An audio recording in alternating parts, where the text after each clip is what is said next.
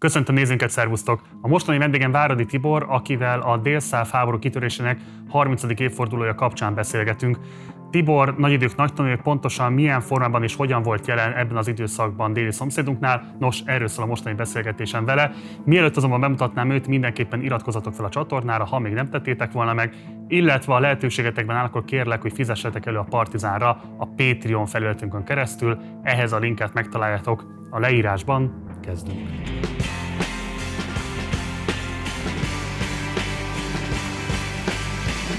Szervusz Tibor, köszöntelek a műsorban. Jó esik itt lenni. Um, nem szoktam ilyet csinálni, de most azért, mert valószínűleg a szélesebb közönségünk számára kevésbé ismert a személyed. Igen. Nagyon röviden összefoglalnám azt, hogy pontosan milyen különböző titulusaid voltak, és milyen különböző fontosabb állomásai voltak az életednek. Ugye 63-tól 92-ig voltál új tanár az Újvidéki Egyetem jogi karán, és 1970-ben te indítod el a magyar nyelvű képzést. Igen. Ez a magyar nyelvű képzés egyébként az első a teljes térségen belül. Ugye 65-től voltál az új szimpózion nevű folyóiratnak a szerkesztője, és 71-ben ügyvédként te a lapot a betiltását célzó bírósági eljáráson.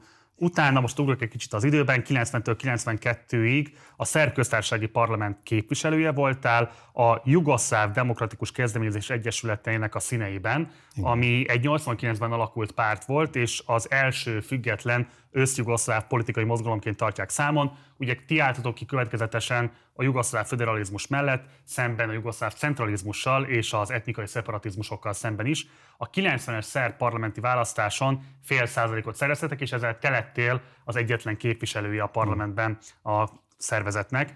Aztán 92-től 93-ig kb. 3 évig voltál Jugoszlávia igazságügyi minisztere Milán Panics kormányában, ahonnan aztán végül 92-ben ugye el, eltávolították, vagy nem, bocsánat, Panics 92-ben elindult ugye Milosevic ellen, de alul maradt, és Milosevicet választották meg. A, utána ö, több módon még próbálkoztál a különböző békefolyamatokat propagálni, de ebben alul maradtál, és végül egyébként távoznod is kellett, tehát emigráltál az országból.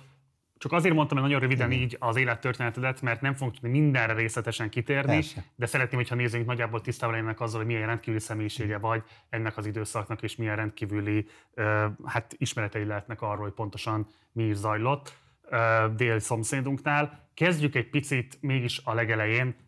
Nagyon röviden kérlek, hogy mesélj arról, ugye nagy pecskereki vagy, a családodról mi az, amit érdemes tudnunk, milyen millióben nőttél föl? Hát én nagybecskerké vagyok, és talán hát az életem során több kötődésem alakult.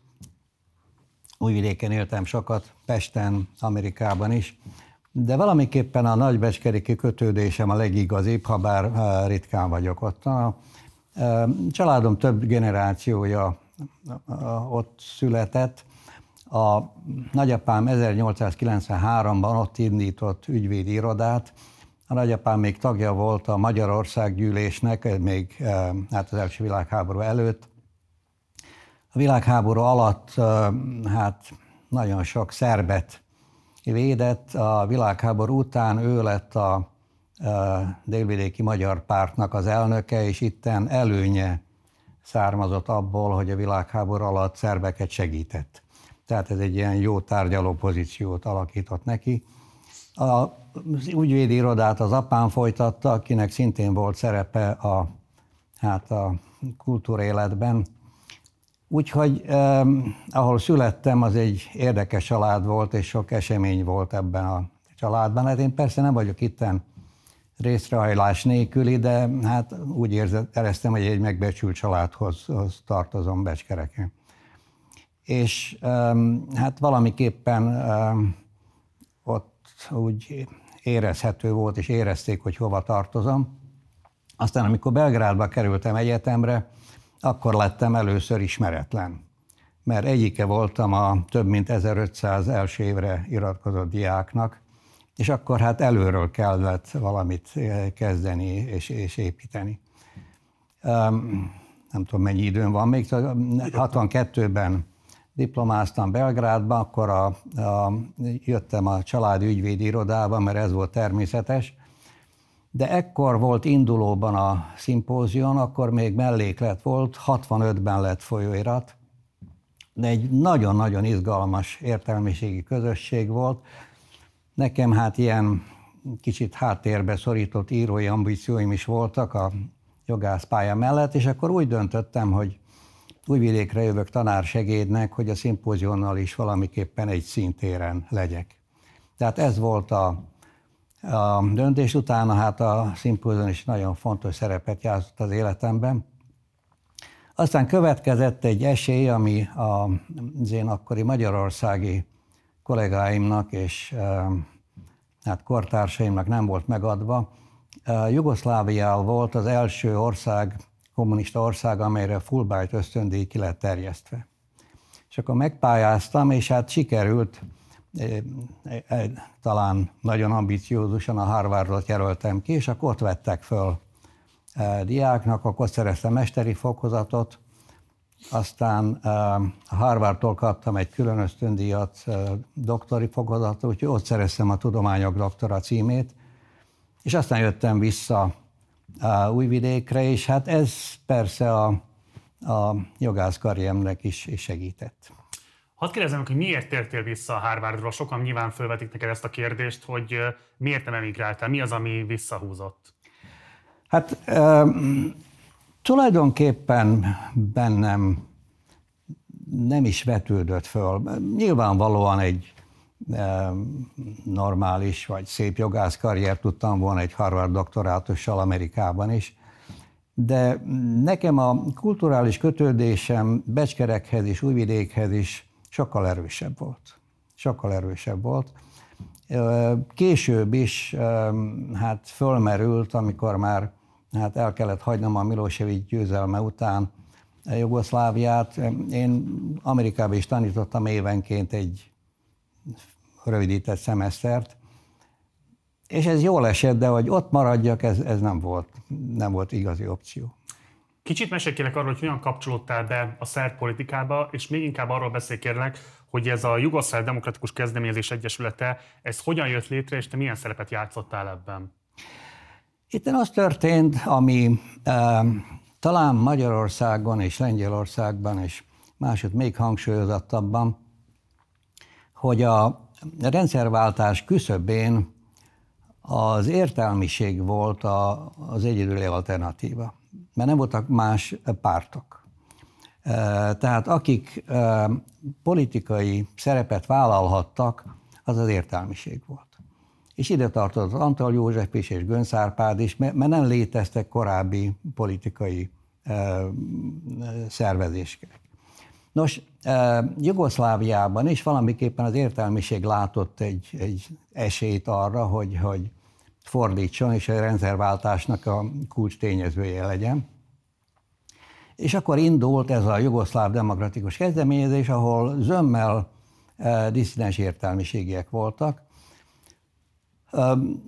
Ilyen értelmiségi találkozók korábban is sok volt, a szimpóziumban is sokkal közöltünk, nem csak magyar, hanem a horvát, szerb, bosnyák és más értelmiségieket, és volt Korcsola szigetén egy ilyen nemzetközi uh, nyári iskola, ami szintén egy ilyen értelmiségi nyári iskola, és valaki az innen összejött emberek lettek a, az alapítói ennek a jugoszláv demokratikus kezdeményezésnek.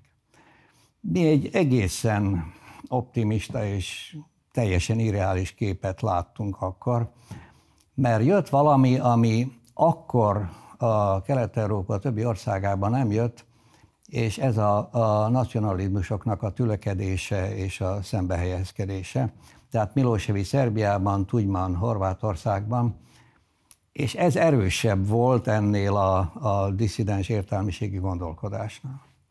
Úgyhogy, amint mondod, a szerb parlamentben mi győzelemről álmodtunk, de a 250-ből egy hely lett, és ez a 250-ből ez egy hely, én nem azért kaptam, mert olyan nagyon szerették az új, senki sem utálta az új, de nem is nagyon ismerték, hanem azért, mert Becskereki választókörzet volt, és nekem egy ismert nevem volt Becskerek. Úgyhogy így lettem én az egyedüli képviselője az újdinak, amelyet ma is egy nagyon-nagyon megbecsült értelmiségi mozgalomnak tartok, de hát a politikában nem volt esély.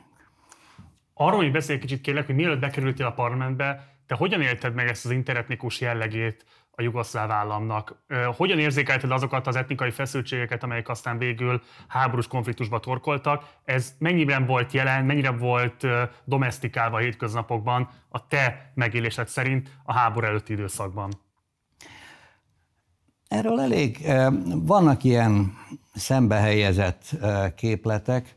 Kétségtelen, hogy a titói időszakban sokkal kevesebb nacionalizmus volt. Ez kétségtelen. Vannak, akik azt mondják, hogy ez a szőnyeg alá lett söpörve, és amikor jött a nagy takarítás, akkor ott, ott volt, felemelték a szőnyeget.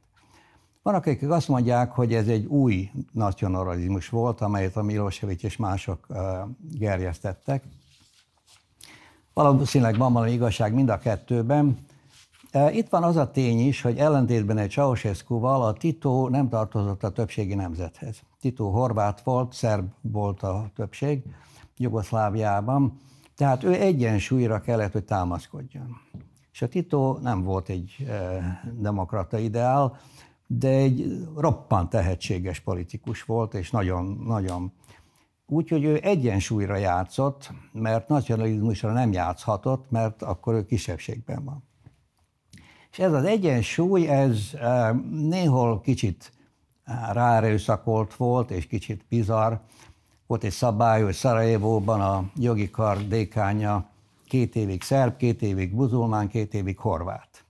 Tehát nem az volt a döntő, hogy ki a legjobb dékán. Viszont ezek is hozzájárultak valamiképpen ahhoz, hogy ez az egyensúly ez természetessé váljon.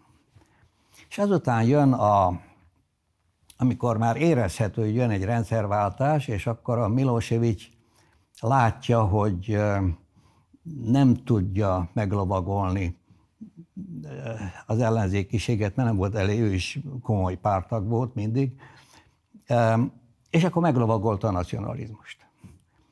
És én azt hiszem, hogy a nacionalizmus az a 80-as években a, a, a Milosevic indította el az után, de aztán persze Szerbia, Horvátországban is, és másott is uh, voltak párhuzamos nacionalizmusok.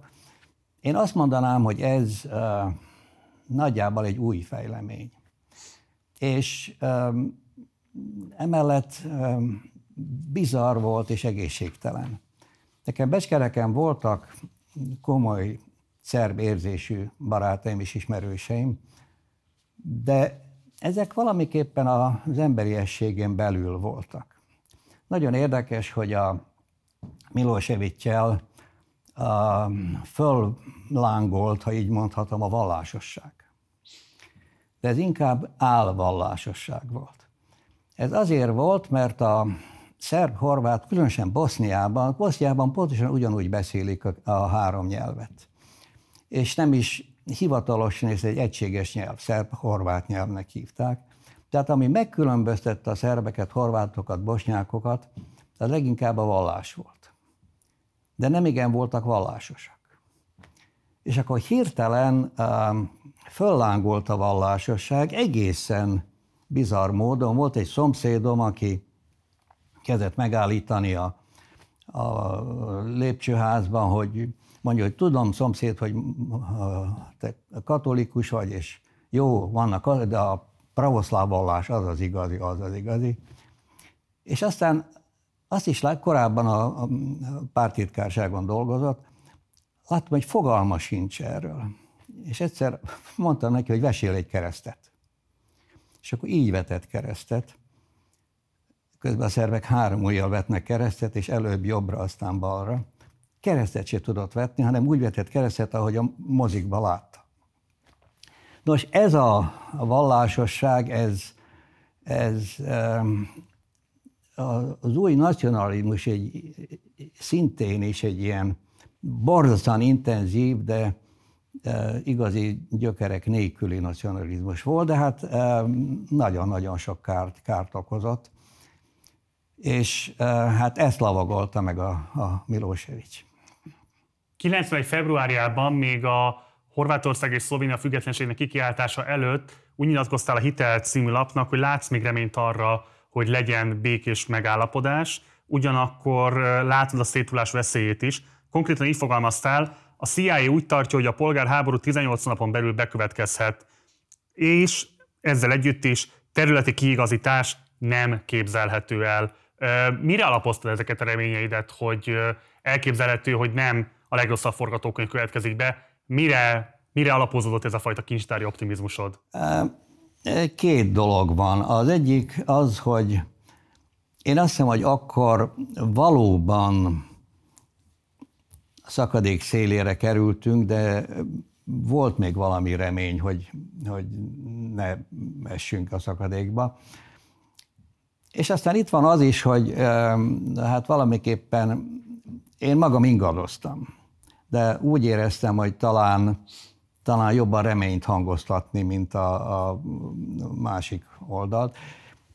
Nem hazudtam, de valamiképpen én akkoriban hát a veszélyt is nagyon, nagyon valósnak láttam, de egy reményt is láttam. Tehát úgy gondoltam, hogy inkább a reménynek adok valamivel több hangsúlyt, és hát volt is valami remény, a, mondjuk a, az értelmiségben volt együttműködés is, nem csak én kaptam a 60-as évek végén, 70-es évek elején esélyt, hogy külföldi egyetemen tanuljak, nagyon sokan mások is. Um, Harvardra nem kerültek, de hát nagyon sok más egyetemre. Tehát nagyon sok olyan értelmiségi volt, akinek jóval több nyugati kapcsolata volt, mint akkor az ugyanolyan értékű, vagy magasabb értékű magyarországi, lengyel vagy csehszlovákiai értelmiségnek. Tehát az ember abban is gondolkodott, hogy talán ezekből összeáll valami alternatíva, de utána ez a, hát a nacionalizmus a sokkal erősebb volt, és ezt félre söpörte. Ugye nyugaton, de Magyarországon is van egy erőteljesen kultúrasszista felfogás a balkáni népekkel szemben. Ugye a balkáni majtőnéméként a barbárnak a szinonimája, és ebből ez, ez egyfajta ilyen determinizáló gondolkodásmód, ami azt föltételezi, hogy hát ezekben a népekben eleve bele van kódolva a konfliktusok erőszakos megoldása. Te ezzel szemben, vagy emellett mivel magyarázod azt, hogy ezek a nacionalizmusok ilyen erővel tudtak föltörni, és mindenfajta békepárti vagy béke irányába irányuló megegyezést képesek voltak derékba törni? Én azt hiszem, hogy ezek a 80-as éveknek a vége, amikor a Milosevic hatalomra jutott a párton belül, ez az egész Kelet-Európában hirtelen ott volt a, a légkörben, a köztudatban valamilyen váltásnak a lehetősége. Ez a tudat egy tíz évvel korábban nem létezett. Voltak remények, voltak diszidensek, de annak a reménye, hogy tényleg történik egy rendszerváltás, ennek a reménye nem volt reális. Itt most egy rendszerváltás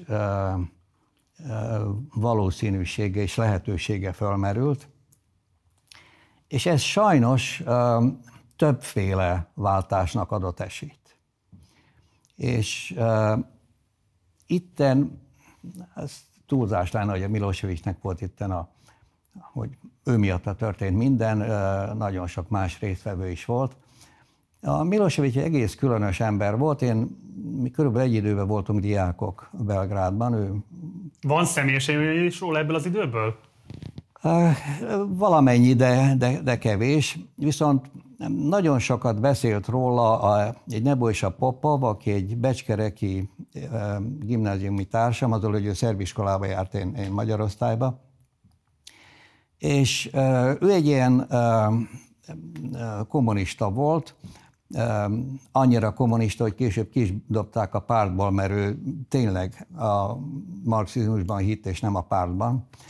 De ő volt a, a jogi karon a pártitkár, amikor én egyetemista voltam, és akkor uh, kellett, hogy egy helyettest nevezzenek ki, és javasolt egy uh, szerbet, aki szintén vajdasági szerb, és akkor mondták neki a párbizottság, hogy két vajdasági szerb, ez a Belgrád, ez egy jugoszláv egyetem, legyen valaki, sőt talán nem szerb, És a Milosevicnek a montenegrói identitása tette őt akkor a pártitkári helyre.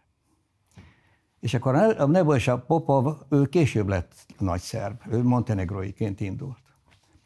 A Nebo és a Popov mondott nekem valamit, hogy ez egy olyan ember, aki sose hazudik, és nem azért, mert igazat mond, hanem hogy bármit mond, elhiszi. És ez nagyon meggyőzővé teszi. Úgyhogy ő a... Vagy a Milosevic-et. A Milosevic. Ő nacionalizmust is váltott. Amit nem szívesen említenek róla, egy darabig londoni bankár volt. És mint londoni bankár abszolút alkalmazkodott a londoni bankári atmoszférához, retorikához, gondolkodáshoz. Ő akkor egy londoni bankár volt. Aztán lett egy szerb nacionalista. És ő valóban, amint a Nebo is a mondja, nem hazudott, ami nem, nem igazat mondott, de ő hitte, bármit is mondott, és ez hát őt is valamiképpen hát hitelessé tette, legalábbis látszat hitelessé. Emlékszem egyszer egy, volt egy pártértekezlet, ahol meghívtak nem pártagokat is. Engem meghívtak, mert én voltam a polgári jogi vitaklub elnöke. És mellettem ült a céllövő szervezet elnök, aki szintén nem volt pártag, és nem tudtuk, hogy miről van szó. És ott volt a belgrádi, a szerbiai pártbizottság is. Jönnek egymás után a lelkes szónoklatok, hogy milyen sok a külföldi ellenség, a szovjetek, akik neoimperialisták, az amerikaiak, ezek, de mi álljuk a sarat, és akkor csak a belső ellenség. És nem tudtuk, hogy miről van szó, aztán később kiderült, hogy valaki a férfi WC-be kiírta, hogy éljen Péter király. És emiatt volt ez a szuper pártékezlet. 11-kor indult, és eh, fél kettőkor egy pártak felszólal, és mondja, hogy elvtársak, én még ilyen uh, szép eseményen életemben nem voltam, de elvtársak tudjuk, hogy a, és elvtársnők, tudjuk, hogy kettőig dolgozik a, a menza, úgyhogy menjünk ebédre, és aztán folytassuk. És erre Milosevic felszólal, és azt mondja, hogy a Milán elvtárs egy jó kommunista, az apját, mint partizánt kivégezték a fasiszták, de most tévedett. Mert elfelejtette, hogy az Igmán hegységen tifusszal küzdködve mínusz húszba haladtak, haladtak, haladtak a partizánok, és mi most elvtársak egy ebédről se tudunk lemondani. De demokratikus ország vagyunk, aki akar ebédre menni, jelentkezzen. Nem jelentkezett senki, én sem jelentkeztem. Ez volt a Milosevic. Ez volt a Milosevic, tehát a, ez volt az ő retorikája, és ezek után kapott egy magasabb pártfunkciót, úgyhogy, és hát ez egy átok volt. Azután jött Tudjman Horvátországban, aki korábban szintén kommunista generális volt, és hát azután egymást éltették, és, és ösztönözték ezek a nacionalizmusok, és akkor itt jött egy egészen eh, groteszk és hát eh, tragikus rendszerváltás a szokásos helyet. Mennyiben volt ez egy egyenes vonalú eszkaláció a Milosevic felbukkanása után, már ugye, ugye a, a párt élentörténő felbukkanása után? Az is kérdezem ezt, hogy a 92-ben Milán Panics vezetésével egy kifejezetten nacionalizmus ellenes kormány alakul meg, ami nyilvánvalóan Milosevic akarata ellenére nem, tehát hogy neki valamilyen módon támogatnia kellett ezt a törekvést. Miért pont Panicsot vezet, vagy nevezte Igen. ki, és ugye miért vállaltál te, és hogyan vállalhattál ennek a kormánynak a működésében igazságügyi miniszterként szerepet? Hogy hogy jött ide a Pánics, azt, azt azóta találgatom. Egészen nyilvánvaló, hogy volt valami egyesség Milosevic és a nyugat között.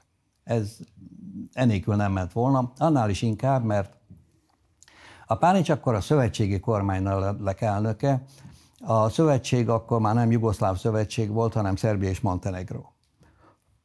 És ezen belül hát Szerbia annyira domináns volt, hogy a szerb kormánya sokkal relevánsabb volt, mint a jugoszláv kormány. De az, hogy jön egy Pánics mielőtt, a, és ez azután következik, hogy a jugoszláv parlamentbe való választásoknál az ellenzék bolykotálta a választásokat. Tehát szinte csak Milosevic pártiak voltak ott. Ott volt még a VMDK, a magyar párt, az nem bolykotál. Tehát e, nyilvánvalóan nem a, egy demokratikus módon lett a Pánics megválasztva, hanem valami háttéralkú volt a nyugat és a Milosevic között. Hogy mit ígértek ezért cserébe a Milosevicnek? Pánics nekem azt mondta egyszer, hogy büntetlenséget. Nem tudom. Szóval itten abszolút találgatok. Az, hogy a Pánics nem azért jött, mert parlamenti többség volt, az nyilvánvaló. És akkor Pánics összeállított egy szakértői kormányt, amit hát különböző tanácsokra. Engem azért választottak, mert volt egy harvardi doktorátusom, nem azért, mert politikában valami szerepem lett volna. Bocsáss meg, ezzel azt remélték, hogy valamilyen módon a nyugat szimpátiáját lehet a te kinevezéseddel megnyerni? Nem, a, a Pánics egy, a, azért, mert ő amerikai volt, a, Pánics 20 éves korában emigrált. Németországba szökött, onnan Amerikába, Amerikába fizikai munkás volt, fizikai munkás emellett e, e, diplomázott, e, vegyész mérnök lett, indított egy gyárat, és milliárdos lett. Szóval egy egészen amerikai álom csoda történet. És amikor hát ő mielőtt visszajött volna, akkor ő már legalább 30 éve élt e, nyugaton, kétséges volt, hogy van-e még érvényes szerb állampolgárság egyáltalán. Amikor uh, találkoztunk, akkor persze szerbül indítottam a beszélgetést, akkor láttam, hogy rosszul beszél szerbül. És akkor angolra váltottunk.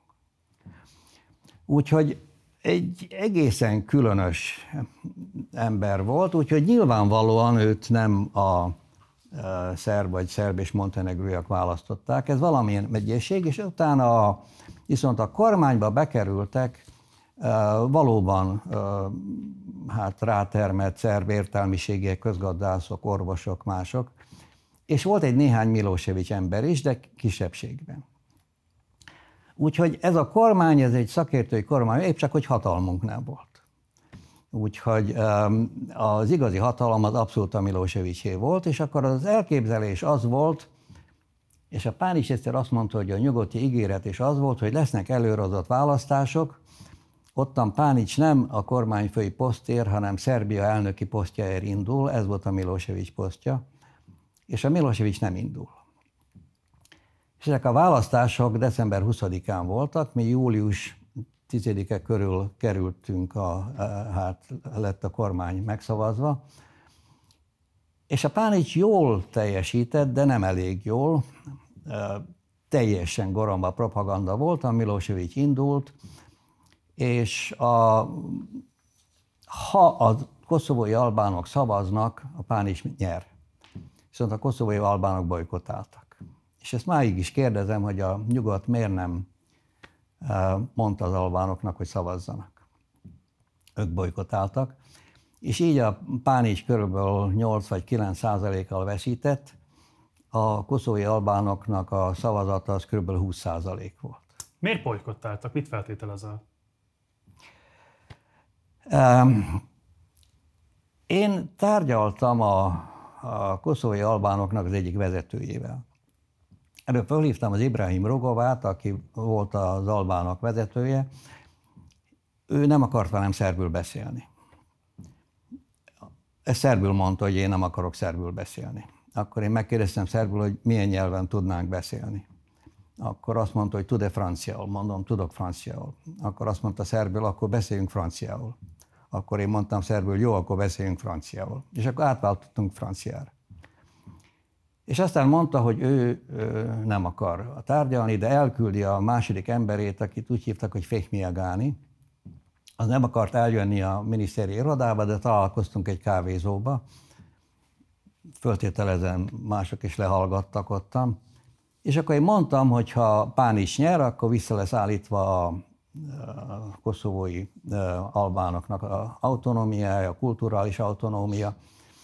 Ezt a Pánics valóban így akarta, nekem ez személyes érdekem is volt, mert hogyha van egy erős albán autonómia, akkor lehet egy erős magyar autonómia is. És akkor mondom ennek a, az Agáninak, és ő mondja, hogy igen, igen, vele már szerbül beszéltem, mert ő nem beszélt más nyelvet, albán persze, azt, amit én nem tudok. És akkor mondott valami egészen megkökkentőt, hogy nekünk most már jobb, ha Milosevic nyer.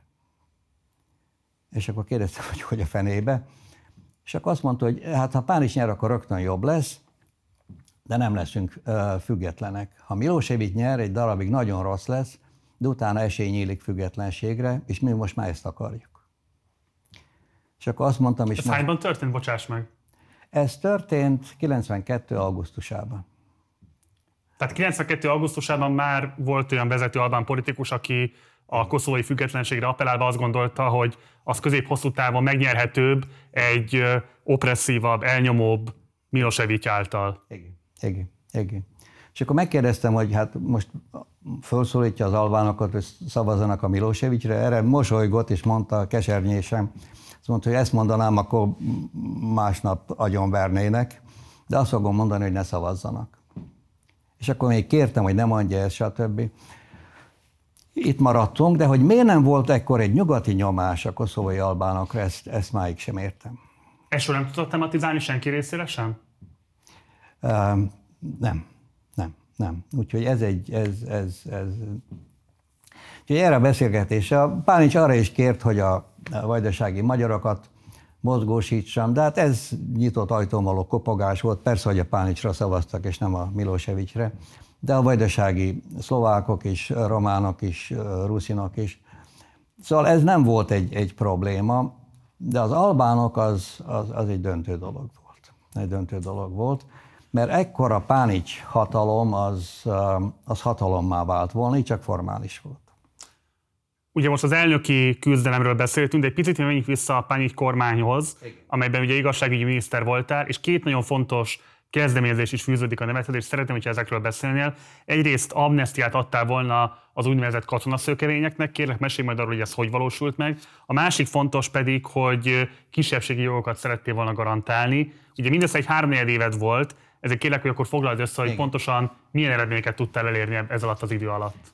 Először hadd um, nem is pontosítsam, de tulajdonképpen kevés, kevesebb volt, mint egy háromnegyed év. Formálisan háromnegyed év volt, ténylegesen kevesebb. Tehát júliusban kezdtük, december 20-án Pánics elveszett a választásokat, Utána én még hivatalosan miniszter voltam március közepéig, de akkor már annyira reménytelen volt minden, hogy a Pánics visszaszökött milliárdosnak Kaliforniába. Ő december 21-én ment el Kaliforniába. Én még megvártam a karácsonyt, eljöttem Pestre egy néhány napra a családdal, és utána januárban elkezdtem tanítani a Cornellen Amerikába. Úgyhogy én a miniszterségem utolsó hónapjait a Cornellen tanítva töltöttem, mert nem volt már semmi értelme. Egyébként azt hittem, hogy sokkal gyorsabban lesz kormányváltás, de valami miatt elhúzódott az új kormány. Tehát tulajdonképpen ténylegesen e, júliustól december 20-ig volt ez a, tehát nem is egy egész fél év. Na most a, a, a katonaszökevények e, esetében én valóban, mert e, hát rengetegen szöktek ettől a, nem akartak ebbe a zöldöklésbe részt venni, ez különösen vonatkozott a kisebbségekre, de nem csak a kisebbségekre. Nagyon sok szerb is volt, aki, aki szintén szökött. És akkor próbáltam egy olyan törvényt javasolni, amely hát amnestiát adna ezeknek a szökevényeknek. És a Pánics kormányon belül hát el is lett ez fogadva, de hát arra, hogy a parlamenten átmenjen, nem volt semmi esély. Úgyhogy csak amikor megbukott a Milosevic és eltelt egy néhány év, akkor az új Gyingyi Kostonica kormányban fogadták el ezt a, az amnestia törvényt. Volt egy másik dolog, ahol egy e, ilyen kis siker volt. A, a Pánicsot felszólították, hogy e, jöjjön létre fogolycsere a horvát és szerb hatalmak között. Na most a foglyokat persze nem a Pánis kormány tartotta, de a Pánis kormány volt nemzetközileg a tárgyaló fél, mert Jugoszlávia volt a nemzetközi alany, nem Szerbia, és nem Montenegro, hanem Jugoszlávia. Tehát a Pánis tárgyalt. És akkor Genbe voltak tárgyalások, a Genfi tárgyalások előtt eljöttünk Pestre, az Antal József is fogadott minket. Itt is volt egy ilyen bizarr epizód, hogy a Antal József szervezett egy szerb tolmácsot, és akkor Pánics mondta, hogy neki kicsit zsenáns szerbül beszélni. Úgyhogy akkor az Antal József oldalán a Kodolányi Gyuszi, itt én fordítottunk, amíg nem jött egy angol tolmács, és akkor angol tolmács vette át a dolgot. Genben a Pánics azt mondta, hogy természetesen hát fogolycsere legyen fogolycsere. Genben ott volt a Vörös Kereszt, ott volt Amerika, ott volt európai országok, tehát nagy volt a, a nyomás, viszont a, volt egy szerb generális, aki azt mondta, erről szó se lehet, és egy este hármasba tárgyaltunk a szerb generális, a Pánics és én, ekkor szerbül ment, a Pánics tökéletlen szerbe, a generális nem tudott más nyelvet, és a generális mondott egy ilyen barzalmas dolgot, hogy hogy lehet eh, fogoly csere, amikor akit a horvátok tartanak a szerbek, azok hősök, derék, büszke, jó emberek, akiket mi tartunk, azok aljas, árulók, stb. Hogy lehet itt cserélni? És erre Pánics mondott valamit, amit sose felejtek el, ahol a kaliforniai bizniszmen mondta, azt mondja, de hát ez egy kitűnő üzlet. Ők adnak nekünk kitűnő embereket, mi adunk nekik bóvlit. Ez nagyon jó üzlet. Ami teljesen embertelen volt, de, de valamiképpen. Úgyhogy a generális is meghökkent, és létrejött a fogolycsere szerződés, Vélhetően azért, mert volt valami nyomás a Milosevicsre is, mert a Pánics nem rendelkezett, a, nem volt hatalma foglyok fölött. Úgyhogy létrejött a szerződés, aztán már én is kaptam szerepet, tényleges szerepet, én írtam meg a jogilag a, a szerződést angolul, és akkor aláírta Horvátország és a, a Pánics, és tényleg létrejött a fogolycsere. De a, a menekültekkel kapcsolatban itt, itt nem volt semmi. Utána még próbáltam a különböző nemzetközi szervezeteknél, amikor már nem voltam a kormányban, kaptam is nagyon sok támogatást, például a Nobel fiától, az Alfred Nobeltől, aki egy, egy skandináv békeszervezetet vezetett, de uh, amíg nem jött a, a Milosevic bukása, addig ennek nem volt esélye.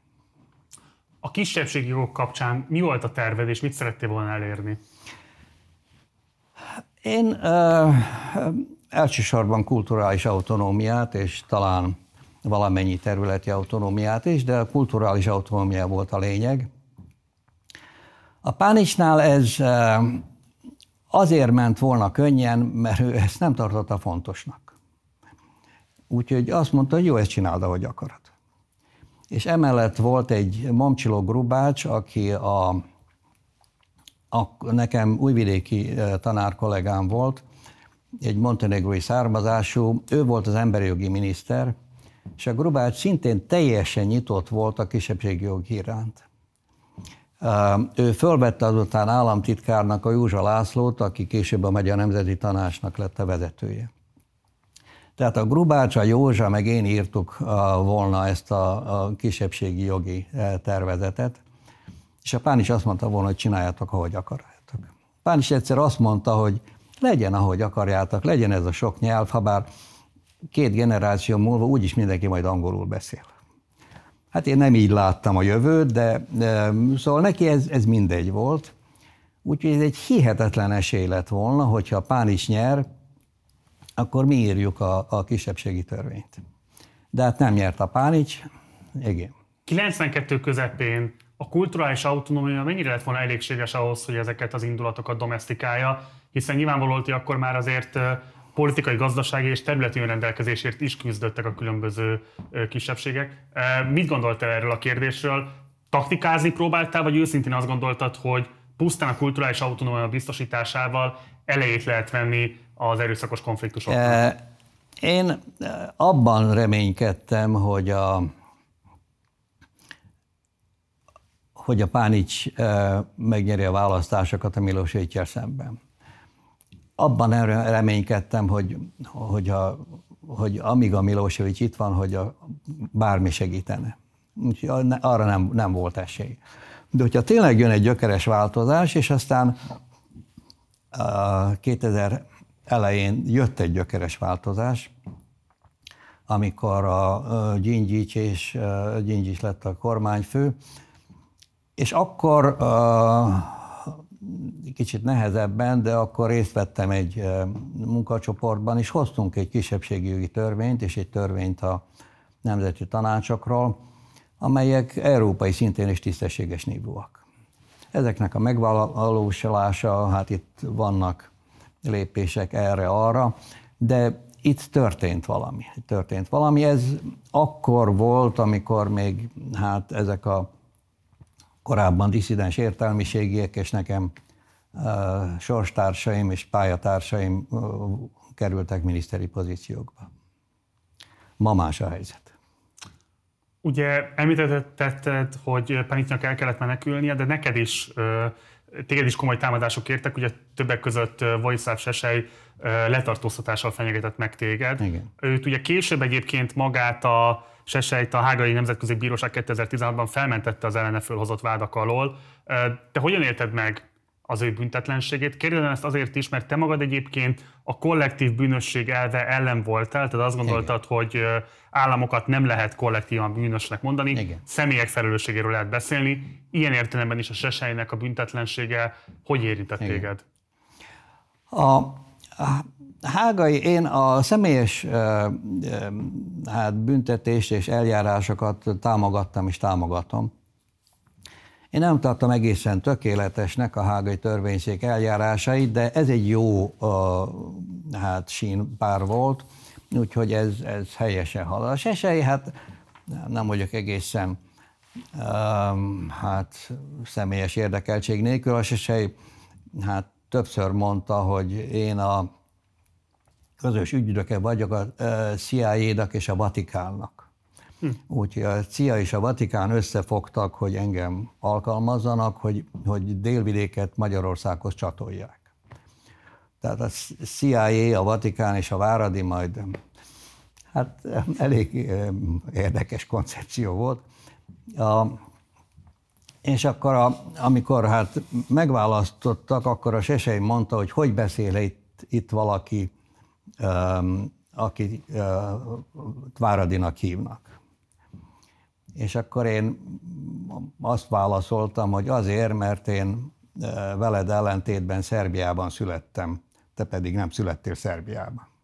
Hát ez nem tetszett neki. Nem, nem tetszett neki, ő Hercegovinában e, született. Na, de hogy a kérdésre visszatérve, a Seseinek a, a fő bűne az izgatás volt. És érdekes módon a hágai törvényszék ezt a vádpontot nem igazán használta. És így a tényleg egészen bizarr propagandát kifejtő belgrádi televízióból sem emelt senki ellen vádat, és hát Horvátországban is volt egy pár izgató televízió. Tehát a, az újságírók, a, a kommunikáció emberek és a politikusoknak a, az izgató nyilatkozatai miatt nem emeltek vádat. Az, hogy a Sesei ténylegesen hát parancsokat adott volna, ez vitás volt, mert ő nem volt ilyen állami vezető szerepben, hogy neki volt-e valami szerepe a, az ilyen félhivatalos egységek között, ez vitás volt, de neki elsősorban a, hát a propaganda szerepe lett volna.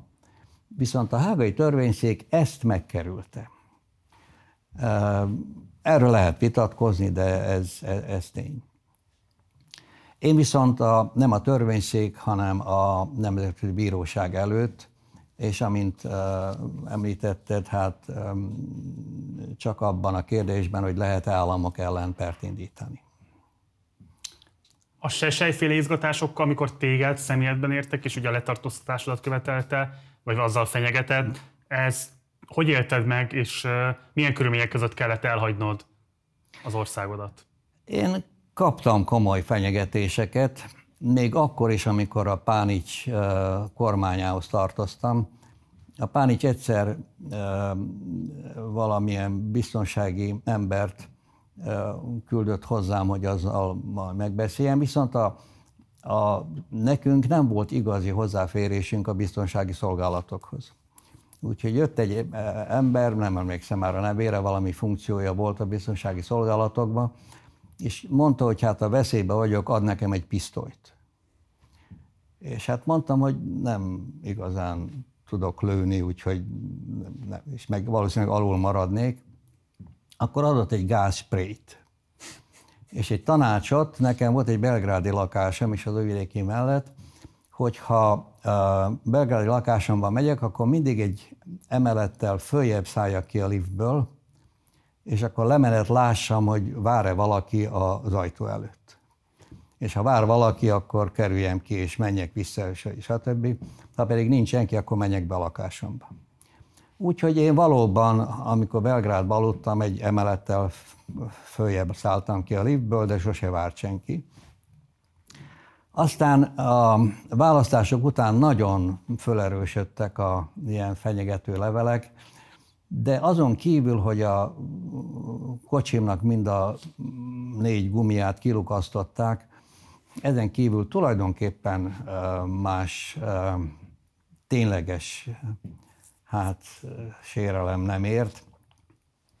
Meg aztán annyi ember lett mostan hős, meg áldozat, úgyhogy nem szeretnék belekeveredni ezekbe az áldozatokba, áldozatok közé. Viszont az, hogy fenyegető és életfenyegető leveleket kaptam, ez, ez, ez tény. Autógumi lukasztáson kívül más kárt nem szenvedtem. Te hogyan látod jelenleg a magyar és a tágabb határon túli magyar politikát 30 évvel a rendszerváltás után is, úgy általában a 2010 után kialakult magyarországi rezsim vonatkozásaiban. Ezt kérdezem azért is, mert ugye te 91-ben tízések a jugoszláviai kisebbségek minimális jogállásáról szóló írásodban megfogalmaztál fontos alapvető jogállásokat, amiket szerettél volna garantáltatni a kisebbségeknek. Te hogyan látod ezeknek a jogoknak az érvényesülését 2021-ben? Nos, hát um, sikerült a 2000-es évek elején hozni egy kisebbségi törvényt és nemzeti tanács törvényt. Ez azóta valamennyit romlott, de nem lényegesen. Viszont drámaian csökkent a létszámunk. Amikor én általános iskolában voltam, akkor nem közel félmillió volt a vajdasági magyarok száma, most 250 ezer alatt van tehát felére csökkent az én életem alatt, ami, ami goromba.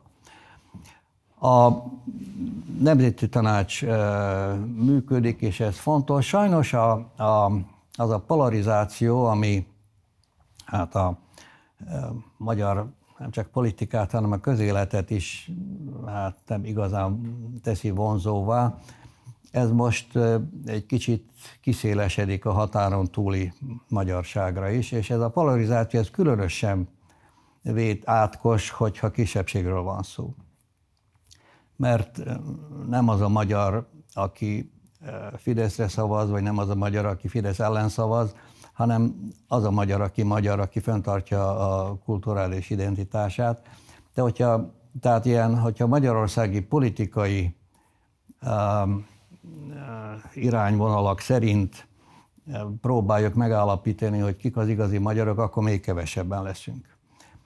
Azok az igazi magyarok, akik magyar iskolába adják a gyerekeiket, és akik föntartják a nyelvet, és, és hát ez egy nagyon szép és nagyon természetes dolog. Én, én életemben nem volt olyan napom, hogy egy nyelven beszéltem de valóban, valóban valahogy így alakult az életem. A, otthon, gyerekkoromban otthon magyarul beszéltem, az utcán inkább szerbül, kisgyerekkoromban még németül is.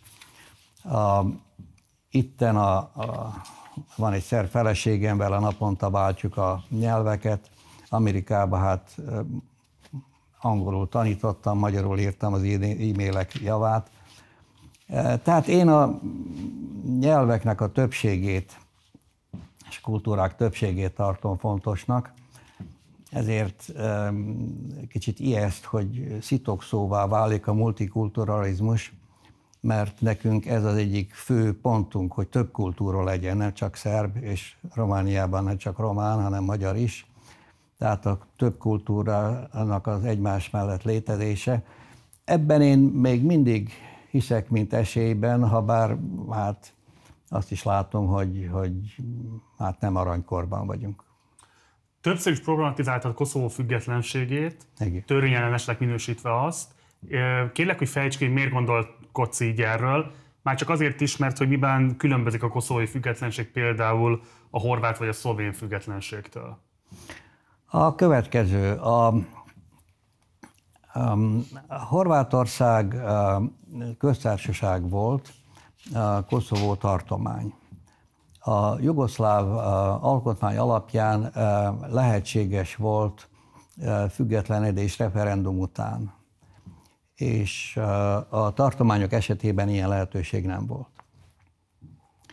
Na most Koszovónál a helyzet az, hogy a, a Milosevicsi rezsim az egy teljesen embertelen helyzetet alakított Koszovon megszüntettek a, a, az albán nyelvű iskolák gyakorlatilag.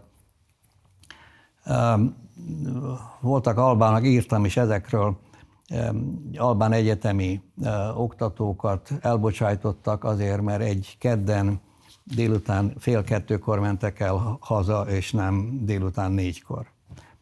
Hát, hogyha egy egyetemi tanárt ezért elbocsájtanak, azt hiszem a világon nem létezne egy egyetemi tanár se, hogyha ilyesmiért elbocsátják. Tehát valóban goromba volt a, először is az autonómia megszüntetése, albán jogok tiprása, és aztán hát alakultak nemzetközi egyességek egy messze menő autonómiáról, amit a végén elfogadtak, és nem is. De a Koszovó függetlenségében hát nagyon sok okot látok, hogy tényleg egy durva elnyomás után volt, de azt hiszem, hogy ez nem lett jogszerű. A Nemzetközi Bíróság erről egy véleményt adott, és a vélemény a Koszovó oldalán van, de megkerült a lényeges kérdés. Nem azt mondta, hogy a, a függetlenedés jogszerűje, hanem hogy a függetlenedésről szóló irat az egy jogszerű irat-e, ami egy ilyen kicsit fiskális elkerülése a dolognak. Tehát én azt hiszem, hogy itt jogilag ez mondjuk minimálisan vitatható. Másrészt egy tény az, hogy Koszovó ma nem része Szerbiának. Úgyhogy az a, a hangsúlyozás, hogy megtartjuk Koszovót, ez, ez valamiképpen nem egy lehetséges logikán belül van, mert nem lehet megtartani valamit, amit elvettek. Tehát Koszovón nincs szerb törvény, törvényeknek nincs hatája, se bíróságoknak, se közigazgatásnak. Tehát Koszovó de facto nem, nem része Szerbiának, és ezt tudomásul kellene venni. És hát nagyon jó lenne valami megoldás, de hát ez politikailag nagyon-nagyon nehéz. Nagyon nehéz, mert Koszovó elismerése minden szerb politikus számára egy, egy árulása lenne azonos. Um, Koszovó el nem ismerése pedig egy ilyen, uh, hát egy ilyen uh, befagyasztott megoldatlanságot jelent. Te látsz erre bármi megoldást? A közeljövőben nem közeljövőben nem. Én azt hiszem, hogy arra kell kicsit várni, hogy ezek a mm, kicsit hát visszasüllyedjenek ezek a, az érzelmek, és egy kicsit elfogadottabbá váljon, hogy, hogy, hogy az, ami tény. Az, ami tény. Szerinted helyes vagy hosszú távon visszaüthet az, hogyha az EU kényszeríti Szerbiát az elismerésre azért, hogy a csatlakozási tárgyalásokat folytassa vele? Nem biztos, hogy ez a kényszerítés sikerrel járna. Nem biztos. A kormányváltás is hozhatna, mindenkinek fontosabb a hatalom, mint az EU tagság. És ez nem csak Szerbiában van így. Úgyhogy nem biztos, hogy ez, ez közeljövőben hozna valami, valami, valami eredményt. Talán, hogyha egy szóval szó volt esetleg valami területváltozásról, amit inkább az európai országok elleneznek, aztán szó van egy ilyen nagyon-nagyon magas szintű autonómiáról, szerb autonómiáról Koszovon belül, ami talán lehetne egy egyességnek a, a, a része. Tehát Koszovon belül legyen egy szerv autonómia tart, tartomány magas szintű területi és személyi autonómiával. Talán valami ilyesmi hozhatna, hozhatna megoldás. Ezek meg vannak uh, lebegtetve, ezek a megoldás változatok, de egyelőre nem. Most Koszovó is fenyeget azzal, hogy Hágán bíróság előtt Szerbiát megvádolja népírtásért, ami egy politikai gesztus, ennek jogilag nincsen semmi esélye. Említetted, hogy a Sesejnek volt az a vágya veled szemben, hogy te nyugati ügynök lennél, Igen. és felteszem váratlan módon, aztán végül 2018-ban is egy hasonló vád érte a személyedet, amikor is a figyelőben az úgynevezett soros listán megjelent a neved. Milyen analógiát látsz a két eljárásrend között? Hát hasonlót, hasonlót. Én mind a kettőt magyar ellenesnek látom. A, azt hiszem, hogy a, egy magyar polgári gondolkodás az mégiscsak valamiképpen tényekhez kellene, hogy ragaszkodjon. Mert esetleg a, a soros ügynöknek látott a figyelő egy akkor már elhunyt korábbi nagykövetet, aki Bojta nagykövetet, aki egy kimondottan jobboldali gondolkodású ember volt, de ő is tanított szerzői jogot a CEUN, tehát akkor ő is soros ügynök volt, de akkor már hát a más világon ügynökösködött a szegény, szegény Bojta. Tehát én azt hiszem, hogy ebben a, egy magyar polgári gondolkodásnak a, a, a teljes tagadása van. Hogy még visszatérjek, a, nekem nem volt ellenszemben a, a soros intézményekkel kapcsolatban. Én ezekhez a nyílt társadalmi intézményekhez nem csatlakoztam. Nem azért, mert ellenük voltam, hanem azért, mert én nagyon fontosnak tartottam, hogy ha valamilyen politikai mozgásterületem lenne, az a szerbiai kisebbségi dolgokban legyen. Tehát én a Szerb Tudományos Akadémiának vagyok tagja, én a Magyar Nemzeti Tanácsban voltam sokáig, én Szerbiában próbáltam kisebbségi törvényekhez hozzá, és ez emiatt én fontosnak tartottam, hogy én másút ne legyen politikai kötődése. Tehát én határozottan kerültem nem csak a sorossal kapcsolatos, hanem minden más politikai kötődést azért, hogy valamilyen hát legitim mozgásterem maradjon, mert az bizarr lett volna, hogy az ember több országba próbál politikai kötődést. Tehát ezért sincsen semmi. A CEU-t viszont azt egy nagyon fontos és értékes intézménynek tartottam, és ott hát tanítottam évtizedekig. És akkor egy záró kérdés. Most ugye a 30. évfordulója a délszláv háború kitörésének. A mi nézőinknek a döntő többsége vagy még nem élt akkor, amikor ez kirobbant, vagy pedig annyira fiatal volt, hogy nincsenek ismeretei arról, hogy pontosan mi zajlott a déli szomszédunknál, illetve a magyar közoktatásnak is én azt gondolom, hogy a súlyos hiányossága az, hogy még középfokú tanulmányok során sem lehet ezzel találkozni, nem hogy ilyen részletekbe menően megismerni azt, hogy pontosan mi történt. Úgyhogy kettős a kérdésem hozzád. Egyrészt mi az, amit te a figyelmébe ajánlanál a legfrissebb, vagy legfiatalabb generációknak, hogy mire figyeljenek, mi az, amit ismerjenek meg ebből a történetből. A másik pedig, hogy szerinted mi az, amit most a magyar közvéleménynek tudatosítani kellene saját magában, a déli szomszédunkkal kapcsolatban, mi az, amire kevéssé figyel a magyar közvélemény, azzal a azokkal az eseményekkel kapcsolatban, amelyekre leginkább egy ilyen a kormányzat által kijelölt narratívában rá, látunk csak rá, mm. és kizárólag mondjuk azokat a konfliktusokat látjuk, amelyek a kormányzati érdekkel egybevágnak, azokat a kvázi gyarmatosítási törekvéseket, amivel az ottani magyar szervezeteket próbálják a saját érdekszférájukba megnyerni, a különböző kormányzati támogatásokkal klientúrát építeni, de ez nyilván egy rendkívül szűk szerete csak a déli folyamatoknak, vagy egyáltalán a szerbiai folyamatoknak, a szerbiai politikának. Tehát azt szeretném, hogyha egy kicsit abban segíteni nekünk, hogy mi az, amire érdemes emlékeznünk a délszáv konfliktus kapcsán, és mi az, amire kéne figyelnünk az Orbáni tematizáción túlmutatóan a szerbiai elemmel kapcsolatban. Hát ami a délszáv konfliktust illeti, itt nagyon-nagyon fontos látni, és talán praktikus az is az ember egy kis félelmet is teszem mellé, hogy konfliktusok születhetnek. Nem háborúból lesz háború, hanem egy feszültségből lesz háború, és feszültségek alakulhatnak különböző szinteken és különböző módon.